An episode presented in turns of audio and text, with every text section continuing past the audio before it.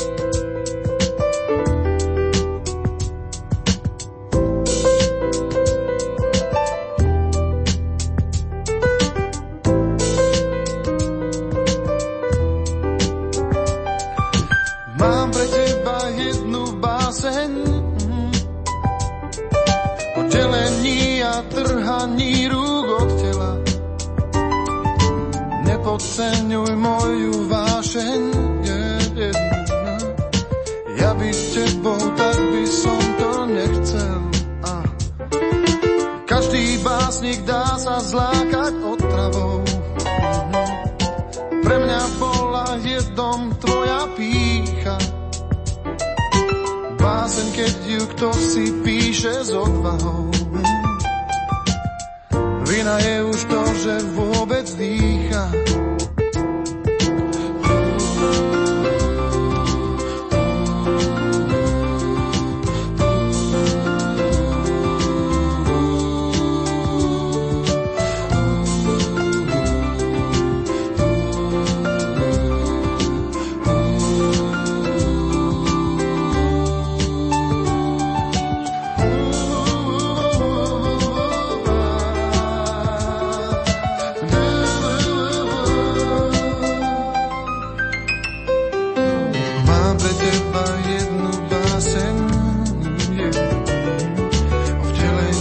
Of be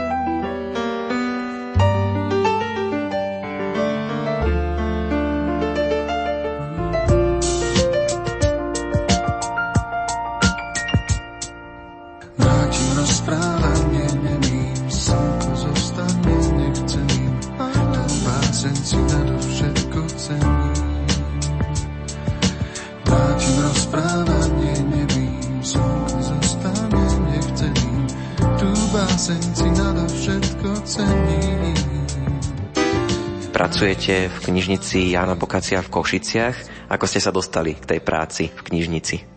Ja som o práci v knižnici v podstate snívala už od detstva, pretože jedna z takých dosť častých hier, ktoré sme sa doma hrávali so sestrou, bola hra na knižnicu. To sme vytiahli vždy všetky knihy z police a poukladali sme to po posteliach, po stolíkoch a požičiavali sme si to aj navzájom, ako v rodine, babke, rodičom, ale chodili aj kamarátky zo susedstva a takto sa dostávali vlastne naše knihy z políc do iných domácností. Takže bolo to niečo, čo mi bolo blízke viac menej celý život, čítanie kníh, literatúra, knihy. A ja sa v knižnici zameriavam hlavne na organizovanie kultúrnych podujatí, čiže literárnych besied a, a ich moderujem. A to je už akoby taká nadstavba, niečo navyše teda ešte pomimo tej bežnej knižničnej činnosti. Treba povedať, že vy ste predtým pracovali ako ekonomka, takže to bolo z toho tvorivého hľadiska nezáživné povolanie a že vy ste vlastne vyštudovali estetiku, takže vždy ste inklinovali k tej kultúre a k tej tvorivosti a k týmto veciam. Áno, vždy som k tomu inklinovala a paradoxne tá moja teda prvá práca bola absolútne netvorivá a dosť monotónna, čiže ja som potrebovala nejaký taký únik alebo niečo, kde by som sa mohla realizovať a tým pádom písanie poézie konkrétne bolo takým tým naplnením tej mojej potreby. A v tom období som v podstate napísala 90% svojej tvorby. Potom, keď som vyštudovala estetiku, tak som teda svoje smerovanie zmenila úplne o 180 stupňov. Zrazu som aj dúfala, aj mala potrebu ostať pri umení, pri kultúre a mala som šťastie teda, že sa mi podarilo zamestnať o verejnej knižnici Jana Bokácia a venovať sa teda tomu naozaj naplno. A tým, že táto práca je taká tvorivá, že stále vlastne musíme čosi vymýšľať a naozaj aj, aj tá naša fantázia tam pracuje na plné obratky, tak písať som prestala práve v takom tom tvorivom prostredí, plnom kníh, tak ja som zrazu prestala písať. Každý autor zažije niekedy takú tvorivú krízu, že chvíľku nevie, čo by napísal. Vy ste súčasťou aj rôznych literárnych klubov. Vy teda sa skôr na tom východnom Slovensku orientujete, myslím, z Spiskej Novej Vsi, nejaký literárny klub. V Košiciach máte ďalší literárny klub. V čom vidíte dôležitosť a zmysel tých literárnych klubov? Má to nejaký zmysel takéto niečo organizovať? V čom to môže aj tých mladých začínajúcich autorov posunúť? Určite to má zmysel, pretože ak niekto je taký solitér a píše si sám pre seba viac menej a nekonfrontuje tú svoju tvorbu s nejakým iným názorom, tak môže prežiť celý život domnení, že aký je geniálny ale ono to tak nemusí byť. A práve tieto literárne kluby sú takým priestorom, kde on môže v podstate zistiť, že či má naozaj vôbec talent, či to jeho smerovanie tvorivé je správne, pretože veľakrát do klubu príde človek, ktorý má predstavu, že no ja vám tu dávam rukopis a vy mi pomôžete vydať knihu. A aký som ja super, aký som ja geniálny. To, že vôbec poéziu nečíta, tak to už je akože druhoradé, ale o sebe sám je presvedčený, že jednoducho svet nebude existovať, ak on do toho nevnesne teda aj niečo zo svojho poetického pohľadu. My často takých ľudí v kluboch vyvedieme z homilu a jednoducho buď ich nasmeruje nasmerujeme, oni sa nechajú nasmerovať, aká je súčasná poézia, pretože mnohí z nich naozaj ešte píšu spôsobom štúrovských básnikov, čiže aj im napríklad odporúčime, dáme im do pozornosti nejakých autorov, básnikov, poetov slovenských, aby naozaj zistili, že kde sa nachádza súčasná poézia a že jednoducho, ak ja budem tvoriť ako Hviezdoslav alebo tak, takže naozaj už veľa vody v tých literárnych vodách nenamútim. Majú o to mladí záujem? Chcú sa takto združovať? Chodia vám do toho literárneho klubu alebo sa tam stretávate s nejakými neduhmi, ktoré tiež musíte nejakým spôsobom riešiť v tomto smere, že možno ten menší záujem a podobne? Mladí ľudia majú celkom záujem. Už len kvôli tomu si myslím, že jednoducho je to stretávanie sa, kde nepotrebujeme žiadne fóra internetové a naozaj je to bezprostredný kontakt. A to možno, že dnes chýba a práve preto to vyhľadávajú, že tých príležitostí sa takto stretnú tvárov tvár s niekým nie je až tak veľa. Asi aj to láka a ono sa vždy vytvorí taká komunita tých ľudí a vznikajú tam priateľstvá, ktoré potom pretrvávajú roky. Takže je to aj iná funkcia toho literárneho klubu, čiže nie len to ich nejakým spôsobom usmerňovať, lebo je pravdou, že ak by chceli, tak v podstate tie informácie si vedia nájsť aj iným spôsobom, inak nemusia to mať cez e, nejakého človeka alebo tvorcu, ale tie priateľstva a tie vzťahy, toto inak asi sa získať nedá len takto.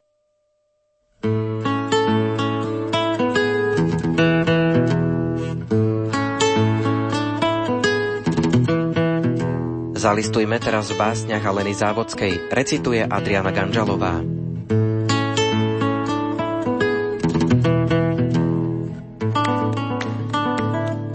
Na kolejniciach zožltli opadané cestovné lístky. Vietor nevyplatil nájom a v smetných košoch hľadá, čím by naznačil cestu. Nepôjdem ďaleko, iba čo ťa vydýchnem na zadné sklo električky. A na ďalšej zastávke nepristúpim na nič.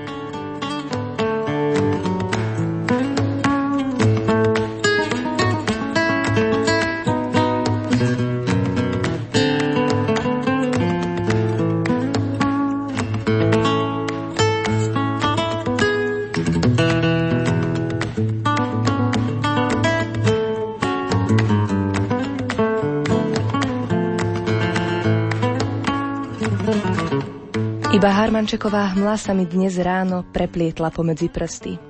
Je presne taká ako ty. Celá sa do nej neschovám. Stolička oproti má ešte stále tvoju tvár. Hoci ty už dávno prešľapuješ vedľa mňa s rukami vo vreckách. Podaj mi, prosím ťa, aspoň kocku cukru. thank you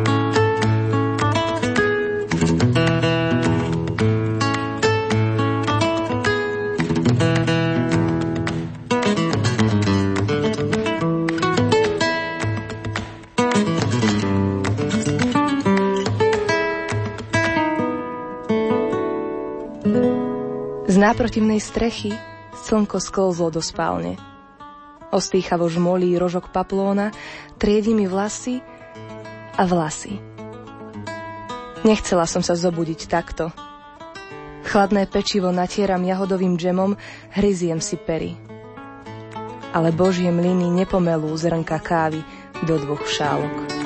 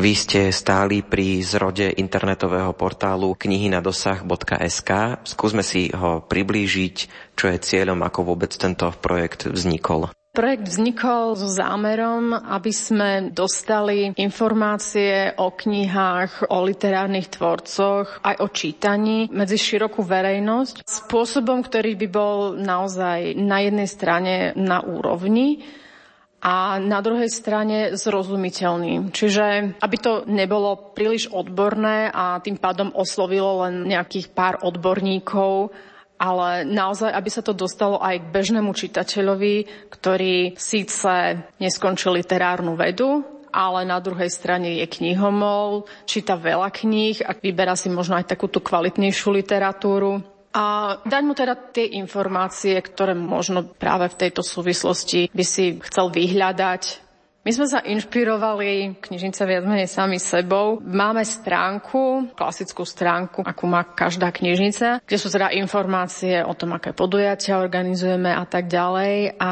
máme tam aj rubriku Knihovníci odporúčajú, kde vždy raz týždenne pribudne nejaký typ na čítanie od knihovníkov, od kolegov. A všimli sme si, že teda naozaj to má efekt, pretože ak sme si potom pozreli v katalógu, tak naozaj po uverejnení teda toho príspevku sa tá kniha naozaj skutočne aj požičala, alebo vo väčšej miere. Chceli sme to rozšíriť aj o odporúčania možno nejakých známych osobností, spisovateľov a tak ďalej. A keď sme si potom sadli k tomu, že ako to celé poňať, ako by to malo mať formu, tak tie nápady nejak pribúdali, až nakoniec tomu nestačila len tá jedna rubrika, ale vyžadovala si teda väčší formát a vznikol portál knihy na dosah.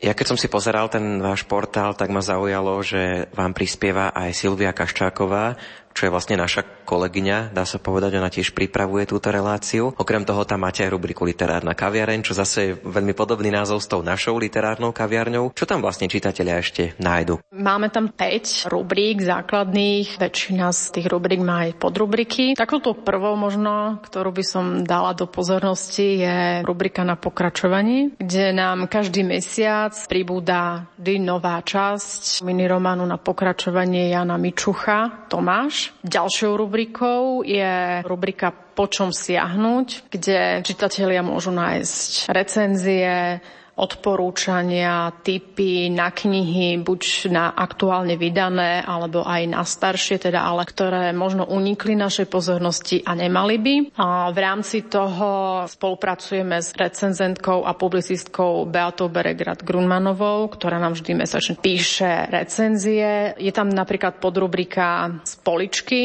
kde oslovujeme známe osobnosti verejného života aby nám dali tie svoje tri knihy zo svojej poličky do našej pozornosti. Ďalšou rubrikou je už teda vami spomínaná literárna kaviareň, ktorá je asi takou najodbornejšou. Príspevky, ktoré sa tam nachádzajú, sú eseje, odborné články, rozhovory so spisovateľmi a teraz nedávno nám pribudla podrubrika Nepovinné čítanie, kde sa snažíme inovatívnou formou, možno aj trošku vtipne, interpretovať známe diela svetovej literatúry, teda takéto nie veľmi obľúbené povinné čítanie. Priestor na portály majú aj začínajúci autory. Tí sa môžu ukázať v rámci rubriky Ukáž sa. Táto rubrika, okrem toho, že sa tam objavujú texty mladých začínajúcich autorov. V rámci nej teraz spolupracujeme aj s literárnou vedkyňou Danielou Burdovou, ktorá týmto začínajúcim autorom dáva spätnú väzbu na tú ich tvorbu.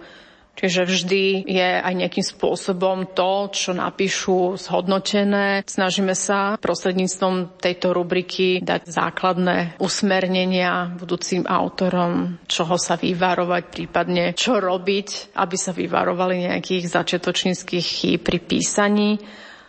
Ďalšou rubrikou, ktorú máme, je rubrika Autory uvádzajú, kde uverejňujeme pôvodnú tvorbu poéziu, prózu a takisto aj komiks. Komiksy aktuálnych a talentovaných mladých komiksových tvorcov. Takisto nechýba ani rubrika venovaná deťom názvom Detský kútik, kde teda ale nájdú nejaké zaujímavé čítanie aj dospelí rodičia, pretože uverejňujeme v rámci tejto rubriky aj články, ktoré tematizujú čítanie s porozumením, dôležitosť čítania u detí alebo spoločného čítania detí a rodičov.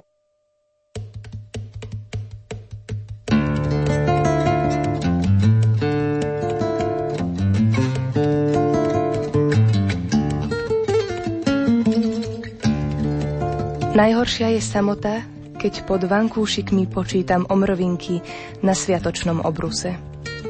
Vo vyleštenej lyžičke vidím svoju zajtrajšiu tvár. Pripíjam, hoci viem, že nikto neštrngne kľúčmi.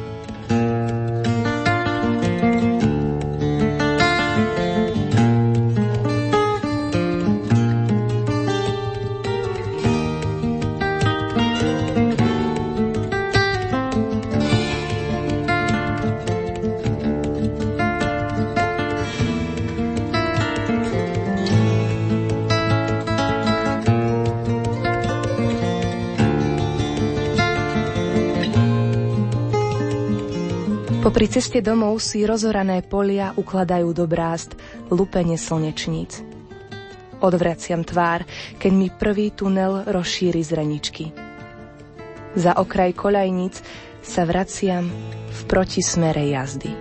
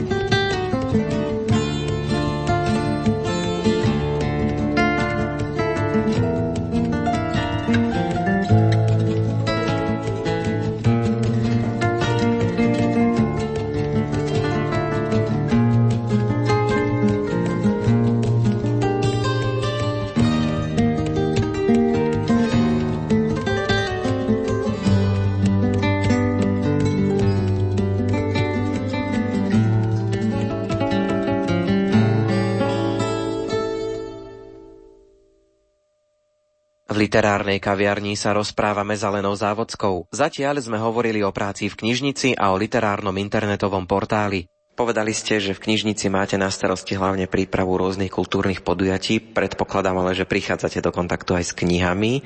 Keby sme sa pozreli na vašu poličku, stolík alebo nejakú takú vašu domácu knižnicu, čo máte teraz aktuálne rozčítané, prípadne aký autor vás tak dlhodobejšie oslovuje, ktorého by ste našim poslucháčom odporúčili? Keďže sa aktuálne pripravujem na literárnu besedu, ktorú budeme mať koncom mája, tak čítam práve autorov, ktorí sme si pozvali, čiže Máriu Modrovič a Petra Šuleja. Gro literatúry, ktorú ja čítam, tvoria knihy, ktoré čítam kvôli práci, že sa pripravujem buď na literárne besedy, alebo teda na iné aktivity. Na vašom portáli máte takú rubriku, že ukáž sa, tak teraz aj vás tak vyzveme, ukážte sa. Budeme sa venovať aj vašej poézii, ktorú aj počúvame v tých ukážkach. Teraz si o nej aj niečo skúsime povedať, kedy ste začali písať, kedy sa to u vás tak prejavilo, ten vzťah k poézii, že teda nielen ju rada čítate, ale aj rada píšete. U mňa sa vzťah poézii prejavil ešte v škôlke, keď som chodila recitovať. A v podstate hneď ako som asi začala ovládať aj písanie, tak som začala písať. Boli také rímovačky, také naivné veršiky o zvieratkách a o svete okolo mňa. A to vlastne sa so mnou ťahalo aj celú základnú školu, strednú školu. A potom, kde si okolo 19 som si povedal, že asi by som sa mohla tomu venovať aj vážnejšie v tom zmysle, že chcem, aby si to niekto prečítal, a nie len teda moji kamaráti a moji rodičia, ale aj niekto, kto tomu rozumie. Poslala som zo pár básní do časopisu Dotyky, tam mi vyšla teda, myslím, že jedna z tých básní, bolo ich viac a vybrali jednu. Následne som si prešla cez nejaké literárne súťaže. Na literárnej súťaži Literárny zvolen som sa zoznámila s Jankom Petrikom zo Spisko-Noveského literárneho klubu. On ma pozval k ním na stretnutie a odvtedy som tam teda bola pravidelne som sa zúčastňovala týchto stretnutí a takto nejako aj s ohľadom na to tvorivé a podnecujúce prostredie tam som písala viac menej stále. Čím sú inšpirované tie vaše básne, ako vznikajú, ako asi vyzerá ten tvorivý proces, čo vás dokáže, alebo čo vás aj v minulosti dokázalo podnietiť k tomu, že nejaká báseň vznikla? Vždy to bolo niečo negatívne a takéto vrtanie sa v sebe, rozmýšľanie nad všetkým, nad tým, čo ma obklopuje, čo je vo mne, takéto nejaké rozosmutnenie sa aj nad, sama nad sebou. Ja som sa dozvedel, že niektoré vaše básne vznikli aj v tej predchádzajúcej práci, že bol tam na to čas. Dokonca aj viem, že ste si tie básne čítali nahlas, že aj to vám pomáhalo. Ten tvorivý proces bol taký, že ste si museli sadnúť a vznikala tá báseň, alebo niekedy aj tak popri niečom, že pri práci, pri varení, pri nejakých iných aktivitách vám napadali tie verše? Tá moja predchádzajúca práca mi poskytovala priestor aj na to, aby som tam občas mohla zaznamenať nejaké svoje myšlienkové pochody. Ale samozrejme, to vždy boli len také útržky, ktoré potrebovali dostať nejaký tvár, aby to mal hlavu a petu naozaj. By to nebolo nejaký momentálny výlev, citový, takže písala som si viac menej, zaznamenávala nejaké svoje nápady na papiere a potom som to nosila v hlave,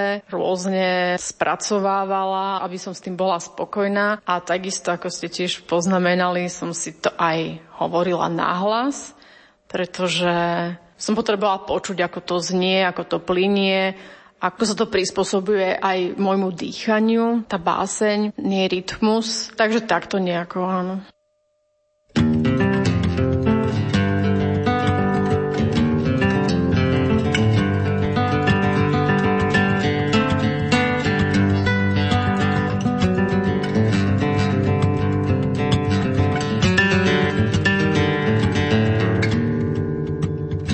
Stmieva sa no na preliezačkách ešte vysia zabudnuté deti a ošúchaný perský koberec.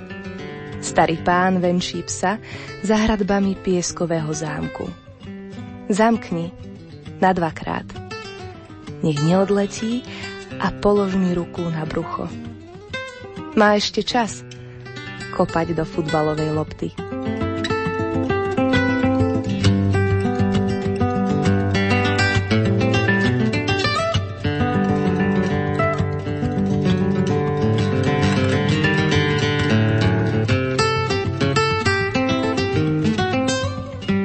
Na troch kráľov čupia v parku pod kríkmi iba lavičky. Aj v kostole je pokolená bielo. V očiach mi vypršal čas a nad hlavou páchne barokové nebo. Prepletené prsty sa darmo pokúšajú zahladiť stopy. Starý známy, kto si, nikdy nezablúdi.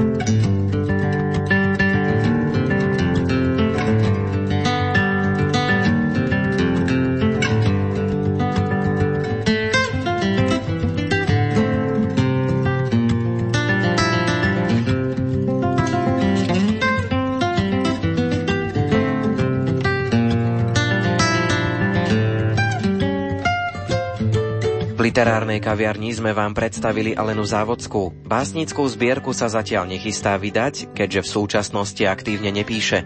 Iných aktivít má však dosť a tak jej držíme palce.